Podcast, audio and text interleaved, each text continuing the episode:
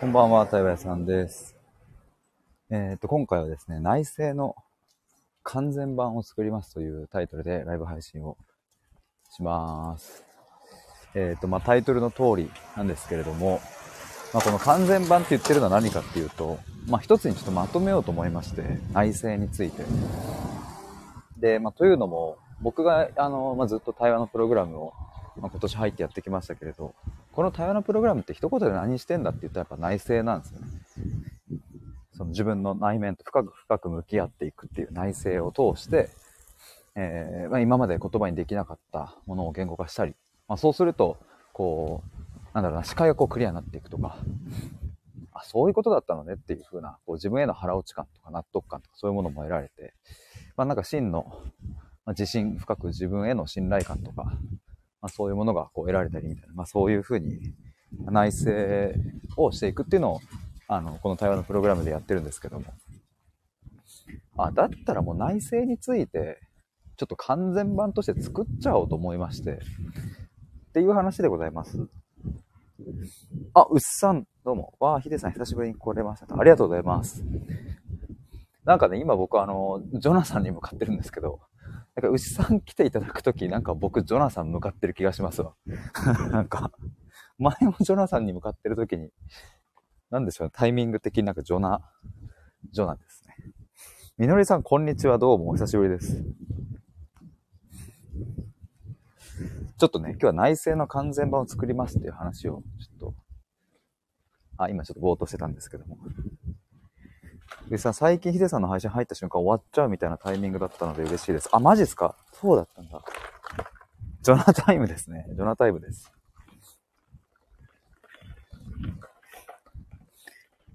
いや、嬉しい。ありがとうございます。あ、そうだ。ちなみに、12月9日にミシルさんと対話会第4回を開催します。えっ、と、この今ライブ配信の、えっ、と、1本前かな？にミシルさんとのえっと、昨日やった第3回の対話会の感想とかを上げてるので、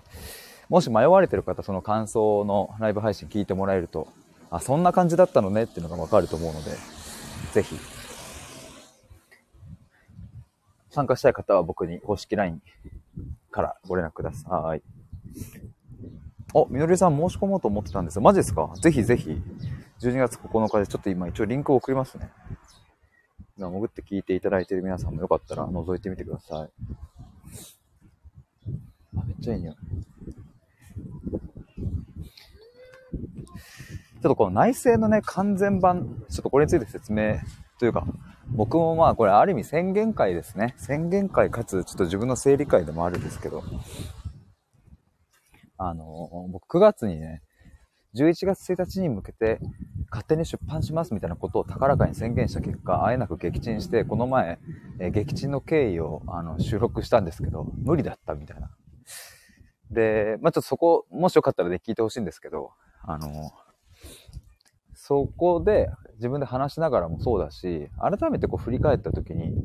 や、自分の一番こう、強みというかね、何が一番自分って向いてんだっけを考えると、やっぱり、えっ、と、なんかその場で即興的にこう話していくことだったり、なんか声で収める。ね、こっちの方が僕はまず今の僕には向いてんなと思って。あだったら、うんと、まあ、本という形じゃなくて動画という形で、えーそのもう章立てというかね、本を書くための章立てとか中身の、うんと、章見出しなななんちゃら見出しみたいなのは作ったので、あ、それに、それを文字にするんじゃなくて動画で作っちゃおうと思ったんですよね。で、なんかそれを考えていくうちに、あ、だったらこれもう内政完全版として、一人でもできる内政っていう。なんか内政に特化した、そういうこう、ま動画でね、なんか作って、まあ動画だけじゃなくてもいいかもしれないですけども、画像とかも入れながら、なんかそういう内政対話プログラムとして、まあ、超グレードアップしようみたいなのを思い立ちで、今このライブ配信に至ったって感じです。あ、直文さん、こんにちは、どうも。みのりさん、ヒデさんの本のこと少し気になってて、作ったら購入しようと思ってました。マジっすか？ごめんなさい、ほんと。いや、そう、あの収録でもね、もし一人でもいたらごめんなさいって言ってたんですけど、いや、改めてごめんなさい、ちょっとね、本当にね、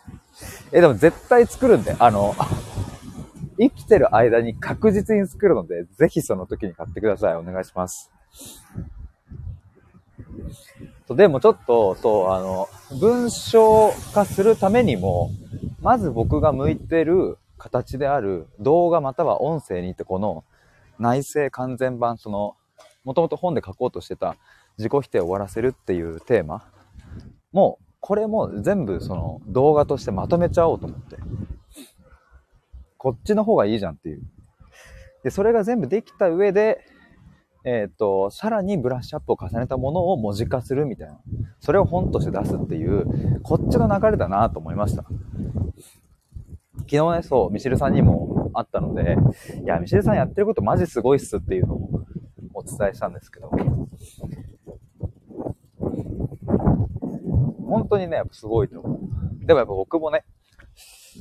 絶対作りたいから、でもそのためには、まずちょっとこっからだなっていう。みのりさん、音声とか動画の方が私的には嬉しいですけど、あ、マジですか？まあその受け取りやすさみたいなのもね、人によりますよね。文字がいい人もいれば音声、動画がいい人もいてね。画像とかあった方がいい人もいればね、文字だけの方がいい人もいるだろうし。あ、でも嬉しいっすわ。よかった。でね、そう。まあ今、あの、対話のプログラムを、この前も新しく一人申し込んでいただいてね、えー、まあ今日この後お話するんですけども、今ですね、半年間かけてじっくりやるっていうふうにもしたんですよ。3ヶ月じゃなくて半年ですね。で、まあ半年かけて、まあ対話することと、まああとチャットを使ってね、いろいろこう、クライアントの方が内省したり、うん、本音とかね、自分の感性とかそこに書き出すみたいなのを僕も一緒にこう見たりしながら、うん、6ヶ月間やるみたいな感じなんですけど、なんか、せっかくね、6ヶ月関わるんだったら、その6ヶ月間で、なんかその、それこそもっとこう内政についての、なんか僕がね、コンテンツを作ってればそれについて触れられるし、それを元に対話もできるし、とか、まあなんならね、その作った動画はそのままお渡しして、別にもう、あの、半永久的に見れれば、何度でも見返せるから、なんか動画100本ぐらい作って、音声も100本ぐらいあれば、まあなんか、いいじゃんと思っております。だからまあ、最終的な僕のゴールは、その、内政対話プログラムのクライアントさんに、うん、その内政、一人でもできる内政っていう、それで動画と音声をまとめ上げてプレゼントというかね、そのプログラムのセットとして、えー、お渡しするっていうのが、まあ僕の今のところの目標というか、目指してるところですけど。まあでも、でもというか、なんかやっぱりそう、音声とか動画、特に音声は僕はあ楽しいなと思って、ま、だから2年間ね、更新できてるので、やっぱ音声とか動画で、ちょっとまずは、そのなんでしょうね。もうちょっとコンパクトな、その100本とか作る前に、もうちょっとコンパクトで、なんか、例えばま公式 LINE 登録していただいた方にお渡しするとか、なんかそれくらいのものからまず作っていこうかななんて思ったりですね。まあでもちょっと内政というところを切り口に、うん、やっていく感じですね。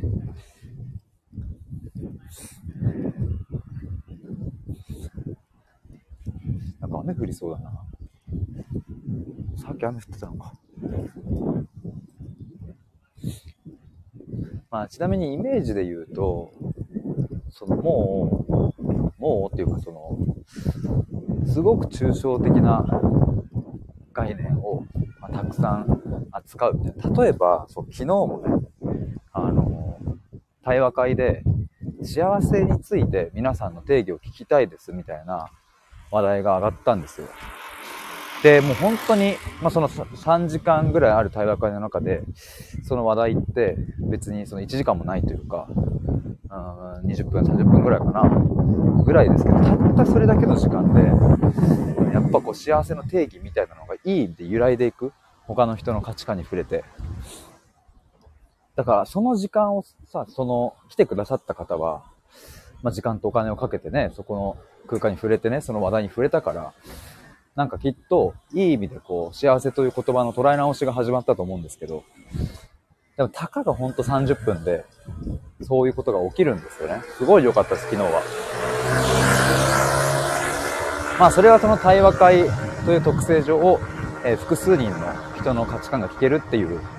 そういういい部分がありますけれど。例えば内政のプログラム、僕がね、作ろうとしてる、例えば動画講座だったらいろんな問いを準備して、それを一緒に考えていくとかね。昨日もそのライブ配信の中で言ってたんですけど、例えばその、今あなたは幸せですかという問いにしちゃうと、うん、なんとも難しいっていうのはあると思うんですね、なんか。まあ即答で幸せですって言える人もいるかもしれないですが、じゃなくてもうちょっとこう問いを絞ってって、えっと、僕は今28歳だから、まあ生まれてから28歳までの期間、トータルで幸せか不幸か、えどちらですか？もちろんグラデーションがあることは重々承知ですが、あえてこっちと選択するならどっちですか？そしてそれはなぜですか？みたいな、例えばこういう問いにしたりだとか。あとはそうですね。えっ、ー、と、昨日もちょっとライブ配信で話してたのは、まあ、幸せという言葉の反対語、対義語は、ま不幸になるわけですけれども、不幸の言葉の意味は、まあ、幸せではないっていう風な意味になるわけでね。あれって幸せであることが前提に、それを打ち消して不幸って言ってるわけなので、ちょっと待った待ったみたいな。幸せの対義語をあえて自分で定義するなら何になると思いますかみたいな。例えばこういう問いとかね。それを僕が用意した上で、で、その、はい、じゃあこれなんかノートに書き出してみてくださいとかじゃなくって、なんか一緒に考えていくっていう。それをなんか動画の中で、とか音声の中で一緒にやったら、あの、捉え直しがね、言葉の捉え直しが始まって、内省が深まってっていう。これをまあ今は幸せという言葉でやりましたけど、まあ他にもね、いろいろこれはもう、どの言葉でもできるからね。すごいなんか放送が流れてる。なんかそんなようなものをちょっと作ろうというふうに思い立っております。他なんだろうな。まあでもそうそう、その、そういうのを見ていただいた上で対話したらめちゃくちゃ面白いだろうしね、またさらに。あとは、えっ、ー、と、問いの立て方とかについても動画でまとめられたらいいかなと思いますね。例えばですけど、その一つ単語を、まあ、幸せでもいいし、愛でもいいし、えー、信頼でもいいですけども、なんか単語一つの単語から問いを30個作ってくださいと言われれば、まあ、ちょっと時間もらえればすぐバーッと出るんですけど、なんかそういう問いをどうやって作るのかみたいな、問いが立てられればね、結構その内政っていうのはまあ一人でも深められるんですが、問いが立てられないってなると、その問いがないのに悩むっていうすごくこ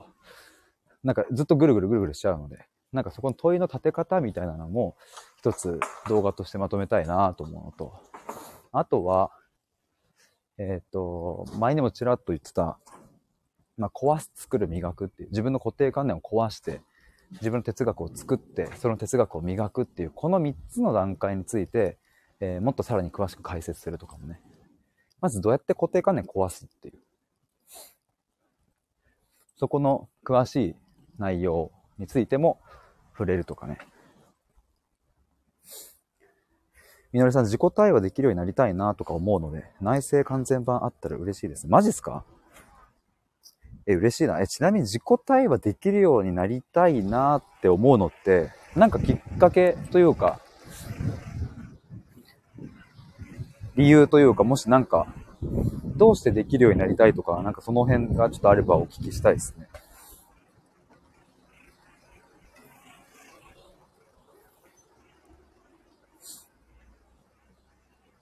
あとなんだろうな、僕がイメージしたの。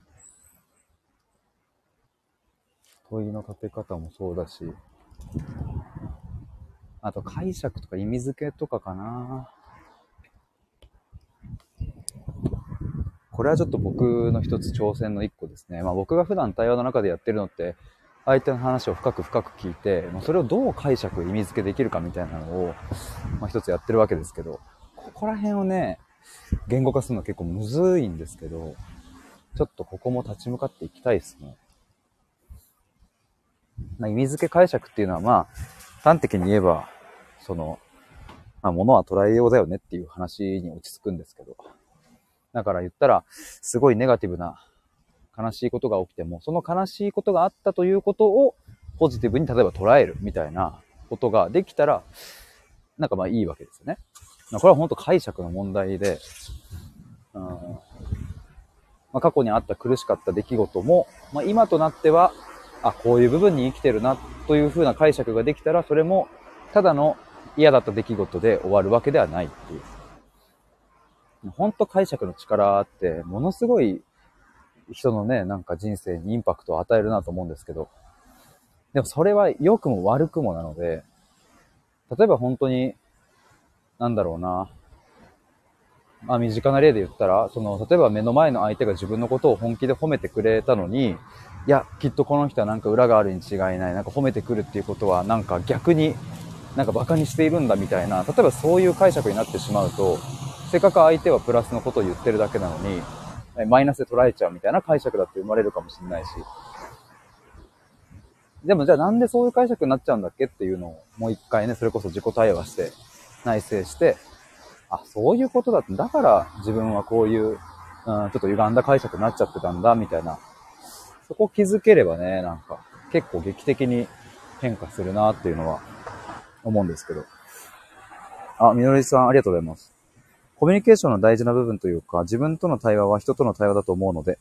自分とも他人ともより仲良くなりたいですね、と。うん、うん、うん、うん。人と仲良くなるためにあったらいいなと思うものが対話。まあ、過去自己対話と。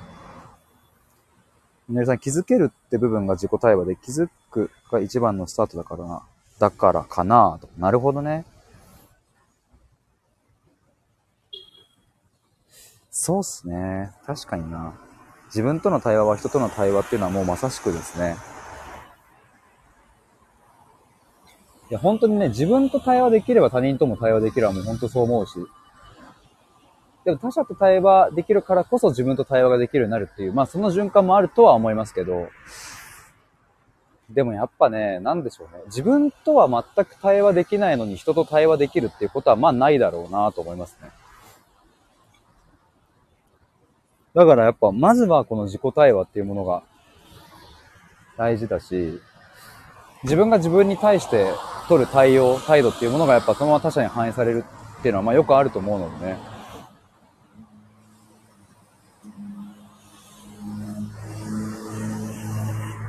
みのりさん、自分と仲良くなりたい。人と仲良くなりたい。なるほどね。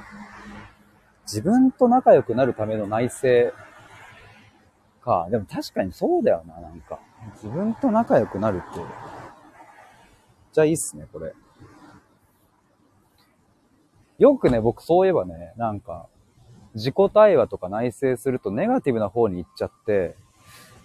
なんかその、それですごい心病んでしまうんですけど、どうすればいいですかみたいな質問とかも、なんか聞かれることがあって、そういえば僕はその、自分でこのまあ内政っていうものが、あの、あ、できるようになったなってなった時期が2年前ぐらいなんですけど、そこからはね、ないんですよね、そういうなんか、あの、まあ、もちろんね、内省してとか、自分の中で考えて苦しくなるとか、あ、その、その時苦しいとか、その時悩むのは、まあもちろんあるけど、それを突き詰めていった先に何か病むとかはない。それはやっぱ、3年前、4年前と比べたら、まあ大きく変わったところですかね。逆にその3年前、4年前、自分が社会人1年目とか大学生の時って、なんかもう考えれば考えるほど自分の情けなさとか、自分の自信のなさとか、な弱さみたいなものにばっかりフォーカスして、ああ、やっぱダメだな、自分みたいな。最終的に自己否定に着地するっていう。本当に苦しかったですね、当時は。その内政の、まあなんでしょうね、コツというか、考える方向性と問いの立て方そう問いの立て方一つで自己否定に行くかどうかってここ結構分かれ道なんですよね。いや、こういうのもちょっとね、まとめたいね。いや、でも、うわ、いろいろまとめたいものがたくさん出てきてしまったよ。みのりさん、あとすべて自分の見方次第だから、世界を変えるのは自分の解釈次第だと思ってるから。なるほど。自己対話で自分の解釈に気づきたいですね、と。みのりさん、正しい考え方というか問いって結構難しいと思ってます。うん。やでも本当そうね、世界を変えるのは自分の解釈次第っていうのはもう本当、僕もそう思いますね。問いもね、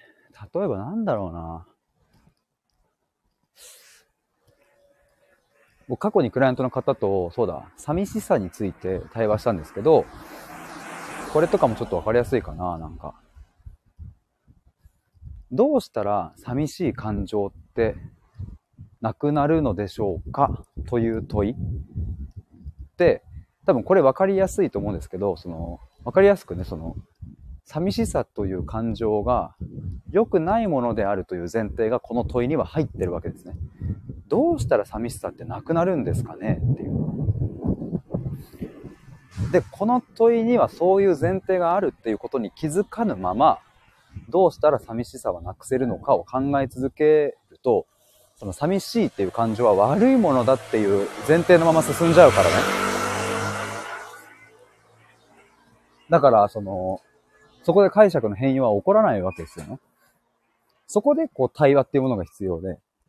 自分では見えてなかった問いをくれる人が必要で。だからそこでこう僕は対話する中で、そもそも寂しいって何だと思いますかとか、寂しいってなんでダメなんでしたっけとか。だからこれはね、その、聞き手の人もすごく大事ですけど、クライアントの人が、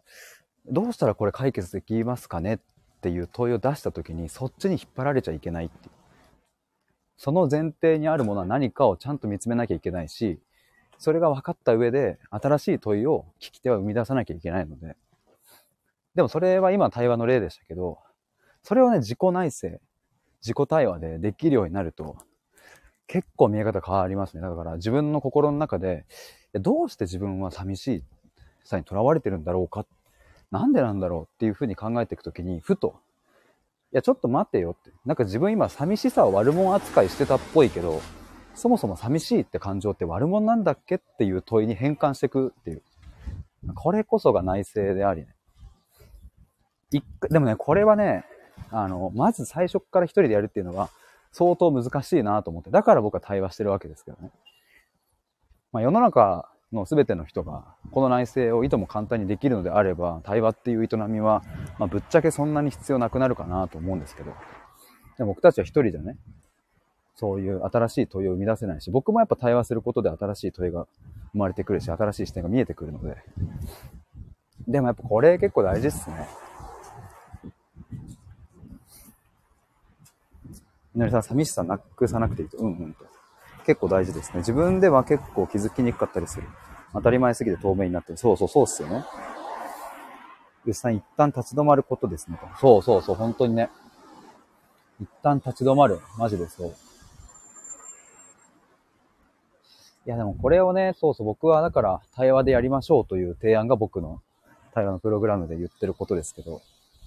まあ、まずやっぱ、対話でやるのはもちろんのこと、なんか一人でもできるっていう視点でコンテンツをね、ちゃんと作って、動画と音声で作れたらいいなとは思ったので、そう、僕もやっぱね、さっき言ったように、あの、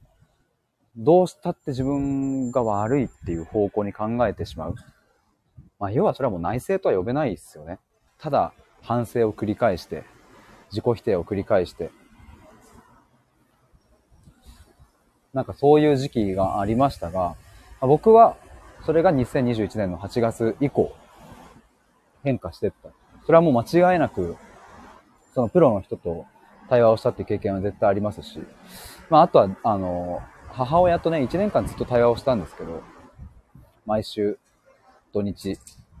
に必ず数時間対話する。まあ僕が聞き手となってね。そこは僕は聞き手だったわけですけど、一人の人間の変化っていうものを目の当たりにしたりね。まあ本当いろんな複合的なものがね、絡み合ってですけれど、やっぱそれちょっとね、まとめたいっすね。牛さん、再現性あると助かりますね。ほんとそれな。いや、だからマジで世の中でなんかそういう再現性ある、まあプログラムにしても、まあ、なん、まあ、書籍だったり、なんだったり、そういう情報をまとめてる人たちってほんとすごいなって思いますね、僕。再現性あるようにまとめるって。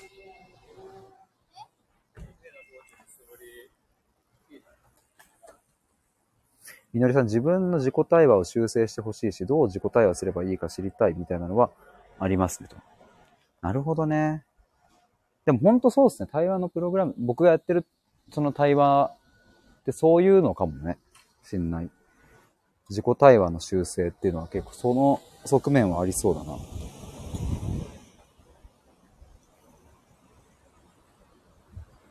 例えば、なんか自分って本当に人に迷惑かけちゃうんですっていう人がいたとして、その人にとっては自分は迷惑をかける存在であるという結論が出てしまっているので、えっ、と、自己対話するってなると、まず迷惑かけてる自分っていうのが存在する。そこからスタートするんですよね。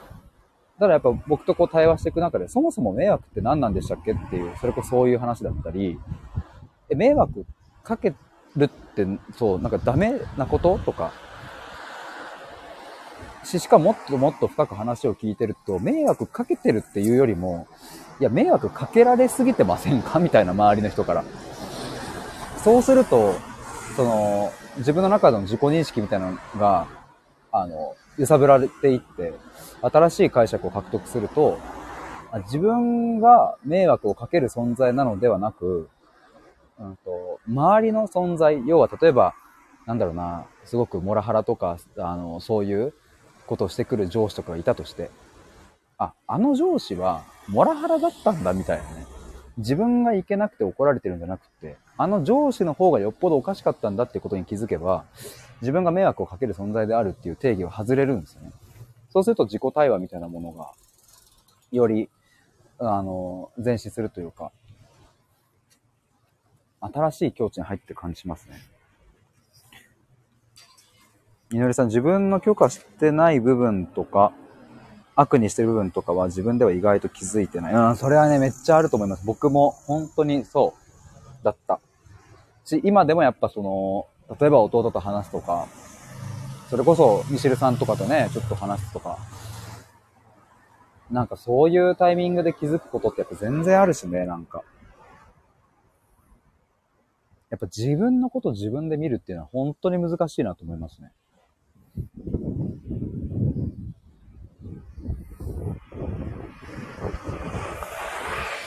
皆さん、えー、うんうんと、だから対話で許可されたっていう体験は多い。うんうん。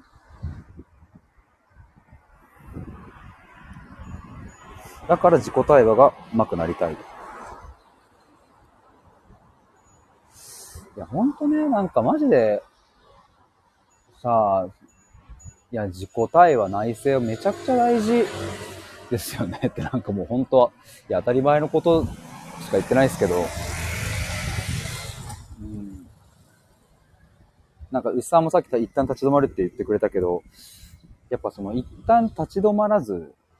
その解決策、手段に走る人がまあ多すぎるなというのはよく思いますね。その悩みなんか自己肯定感が低いんだったら肯定感を上げるための取り組みをしようとかね。いやいや、ちょっと待って待って。その低いっていうのはどういうことなんっていう。幸せじゃないな。じゃあ幸せになってみよう。幸せになるためにこういうことしてみよう。日常の些細なことに目を向けてみようって。すぐそういう手段に走るんじゃなくて、幸せじゃないって感じてるのってなんでなんだっけっていう。そもそも幸せって何なんだっけっていう。ここやんないと、ここすっぽかしちゃうと、いや、一時的にはなんかうまくいくことは全然あるとは思うんですけどね。でも本当に一時的でしかない。またその問題は姿、形を変えて自分のことにやってくるので、ちゃんとね、うまいことやってくるんですよね。本当に巧妙に仕掛けてくる感じです。まあこれだからね、人生面白いなって僕は思いますけど、ここで来たかみたいな。あ、その過去に抱えてた問題がその姿で今回やってくんのねっていう。いや、おもろいな、人生はと思いますけど。でもさ、やっぱね、その、何度も何度も再配達されるのってすごく煩わしいと思うので、まあ、それはね、一個学びかもしんないけど、本当にこうなんか苦しい問題はさ、やっぱりちゃんと、その再配達される前に、そのパッケージを全部開けてさ、中に何が入ってるか見て、あ、そういうことねっていうのをやってね、次に進まないと、どうしてもそこはなんか、うん、拭いきれない。なんかしこりになっちゃうからね。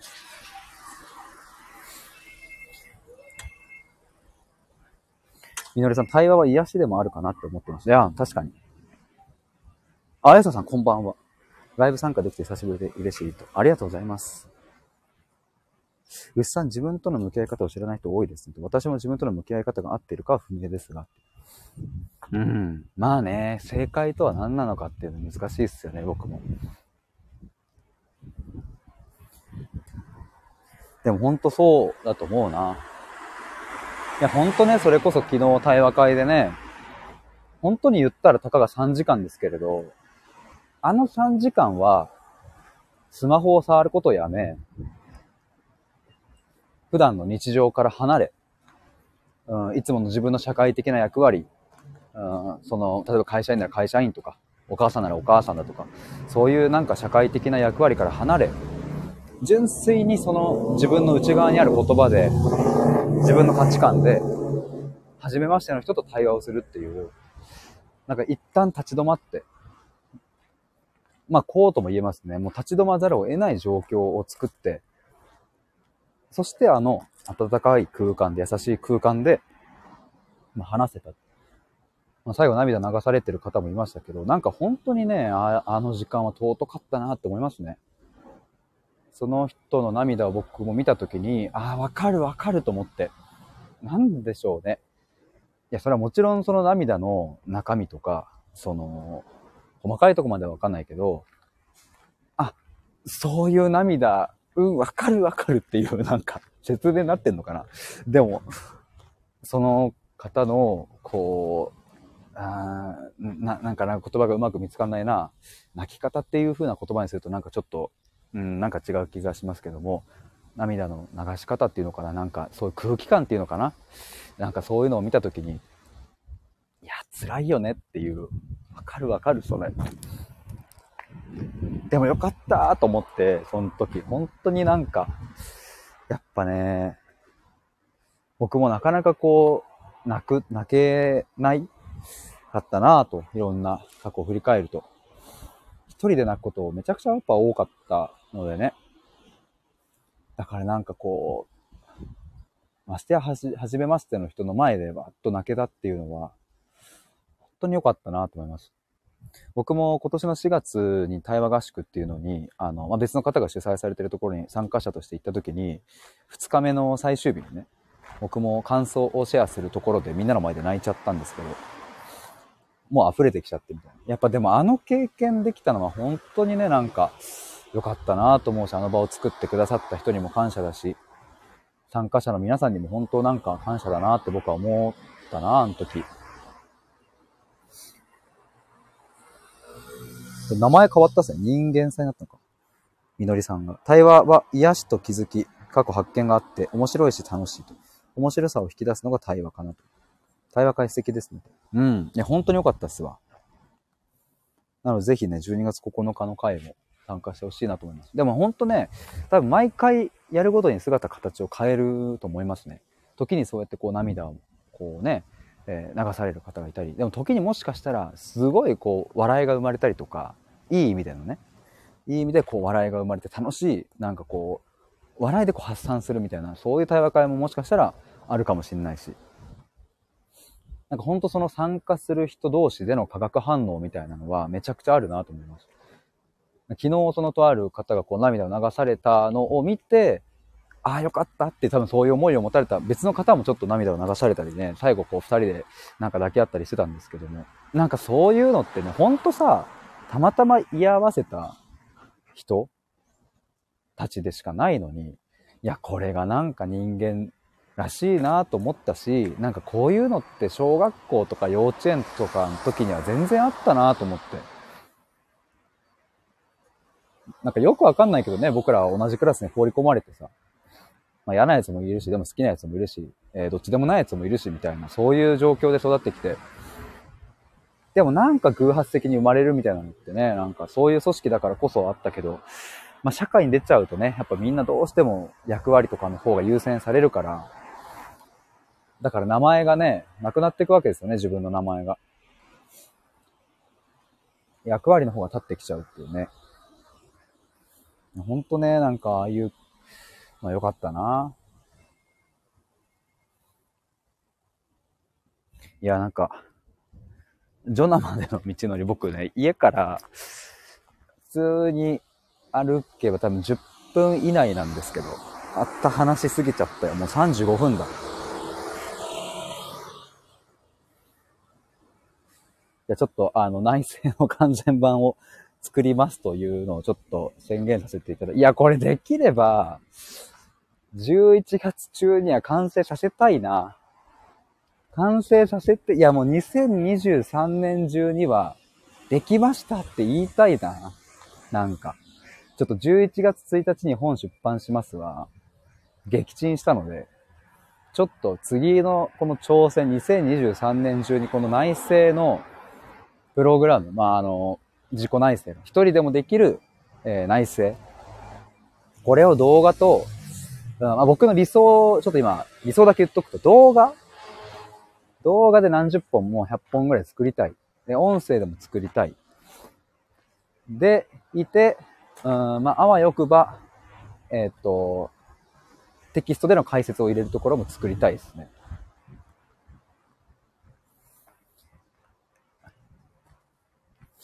みのりさん、のんびりですね。マジでね。うさん、内政上のタイム。内政上のタイムです。みのりさん、楽しみ。ありがとうございます。あ、うさん何かお手伝いできることあったら力力になります。マジっすか？え、嬉しい。ありがとうございます。うさん、どういう、でもさ、あれか動画とか作るの得意なのか？なんか、ね、あの、前作ってもらいましたもんね。なんかあの、ミシルさんとのやつとかも作ってもらったし、キャップカット教えてもらったりとかもしたし。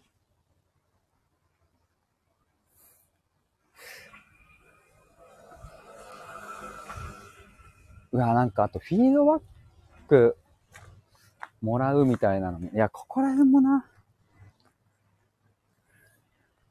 うっさ、クワちゃんがタイちゃん版作らなきゃって言ってました、笑って。対話やタイちゃんね。対話やタイちゃんちょっとおもろいな。そう、僕、あの、ヒデですっていうのやめて対話屋さんですしかこう言わなくなったんですけど。まあ理由はなんか、ヒデって別に大した引きねえなと思って。ヒデっていっぱいいるし。なんかもうちょっとね、特徴的な名前とかだったら、いいなと思うんですけど。ヒデってなんかね、まあ、僕のね、その本名のニックネームですけど、ずっと小学校からヒデヒデって、親からもヒデ、兄弟からもヒデって呼ばれてきたから、もうヒデでしかないんですけど。まあ、会話屋さんでいっか。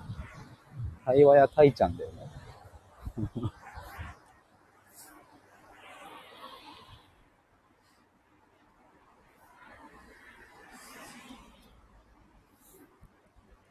いや、ちょっとそ、いや、もうちょっと、2023年中に、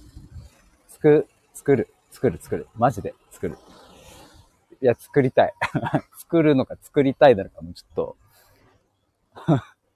思いもあるし、いやもうこれやんなきゃな、ちょっとね、これ果てしない道のりだけどな。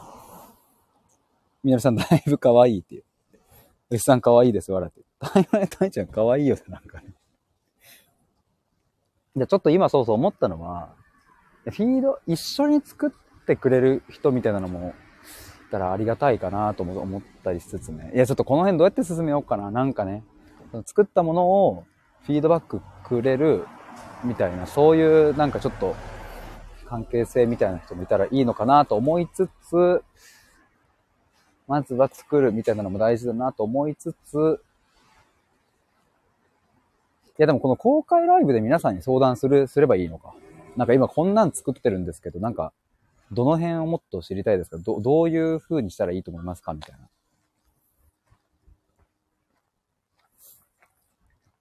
みのりさん雰囲気変わりますね。台湾へたいちゃん。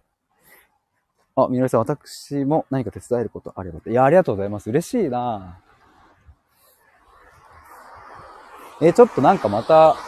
公開ライブでも相談したいっすね。ちょっと随時出していきますわ。なんか、今こんな感じですっていうのを、ツイッターのサブアカとか、あの、この公開ライブとか、まあ、もしかしたら収録でも話すかもしれないですけど、で、やっていく中で、あ、ここちょっともし手伝ってもらえたらみたいなのも多分僕もやってみると分かってくると思うので、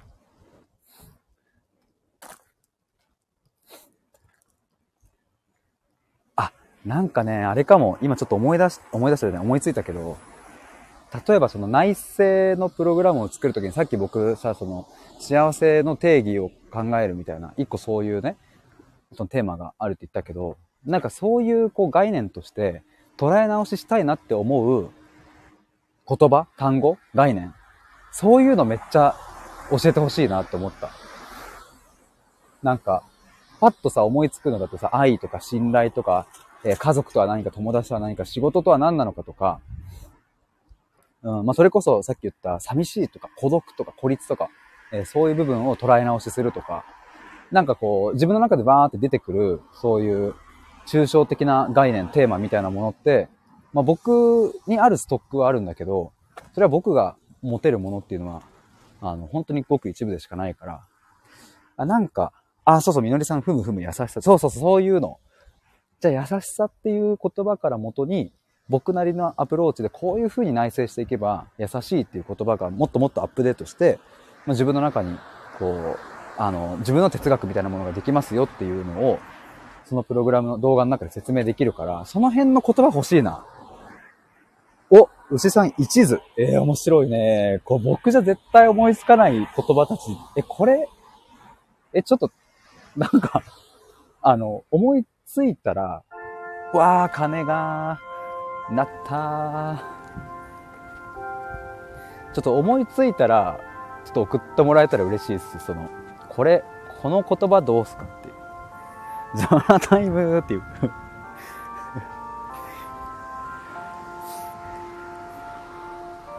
え、これちょっとぜひ今もしアーカイブ聞いてくださっている方も、え、ぜひ一緒にちょっと作ってほしいな。これだな。皆さんに協力してほしい。この内政プログラムを作るにあたって、内政したい単語、言葉、えっ、ー、と、概念。例えばそのさっきの優しさとか一途みたいな単語でもいいし、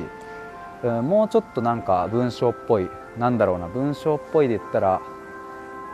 例えば孤独と孤立の違いとか。あとなんだ？そういう似てる系で言ったら謙虚と謙遜の違いとか。あ、うっさん尊重と放棄の違い。えー、みのりさん受け取るとは？いいっすね、ちょっと。うっさん尊重と放棄の距離感の中身が気になっています。尊重と放棄。放棄っていうのは、こう、介入しないみたいなこと？なんか特に、距離感を置くみたいなことなのかな？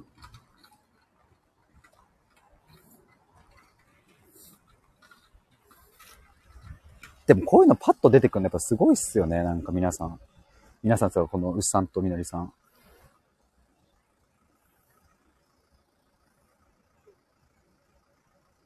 普段から内省してないとね、あんまりこうパッと出てこないだろうし。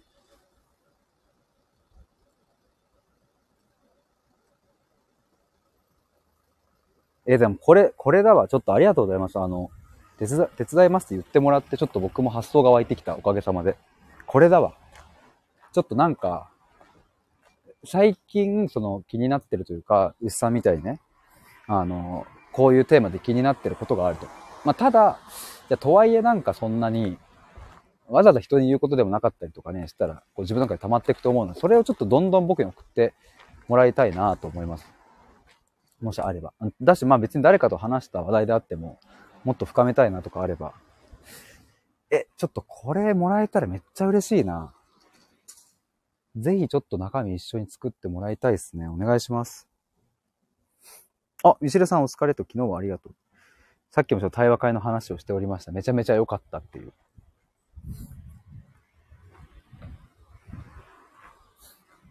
めちゃくちゃ良かったっすよね。ちょっと。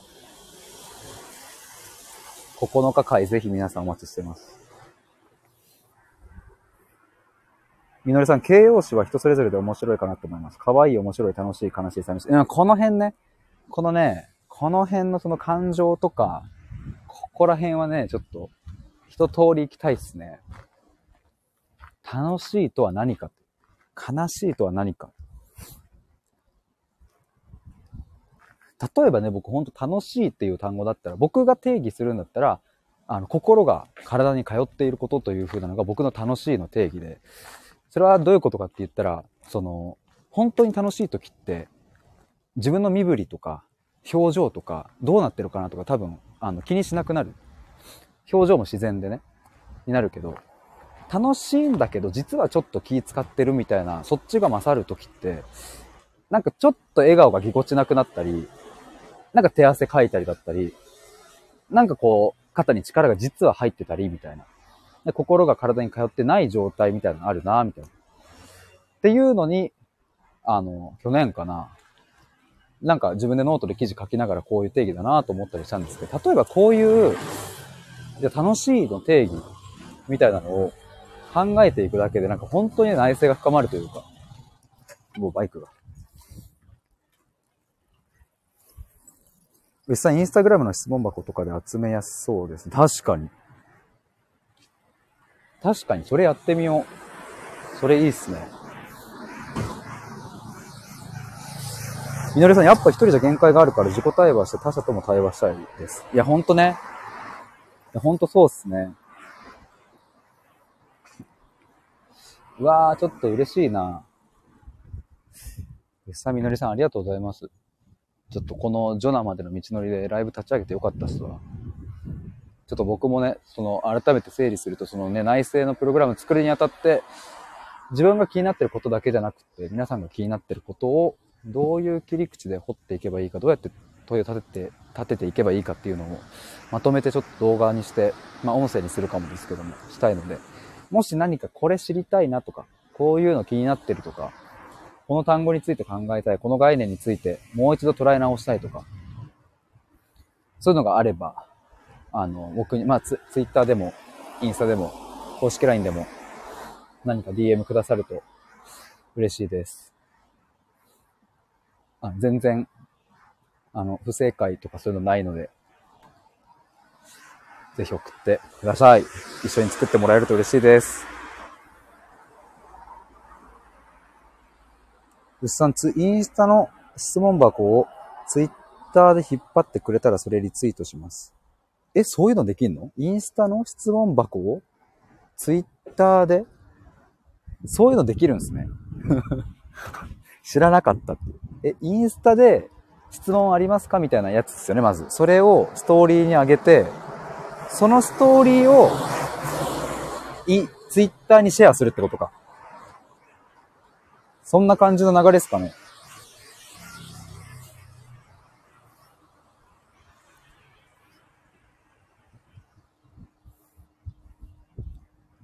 ああ、うさん、質問箱をスト質問箱ストーリーズをスクショして今募集してますみたいなわら。なるほどね。はいはいはいはい。理解しました。そういうことか。確かにそれでいいじゃんね。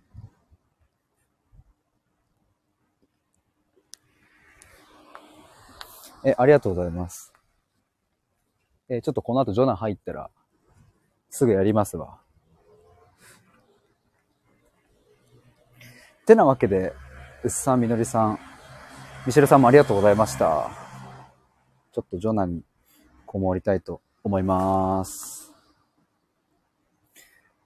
ではでは、潜って聞いていただいた皆さんもありがとうございました。以上です。バイバーイ。あ、みのりさんありがとうございました。うっさんもありがとうございます。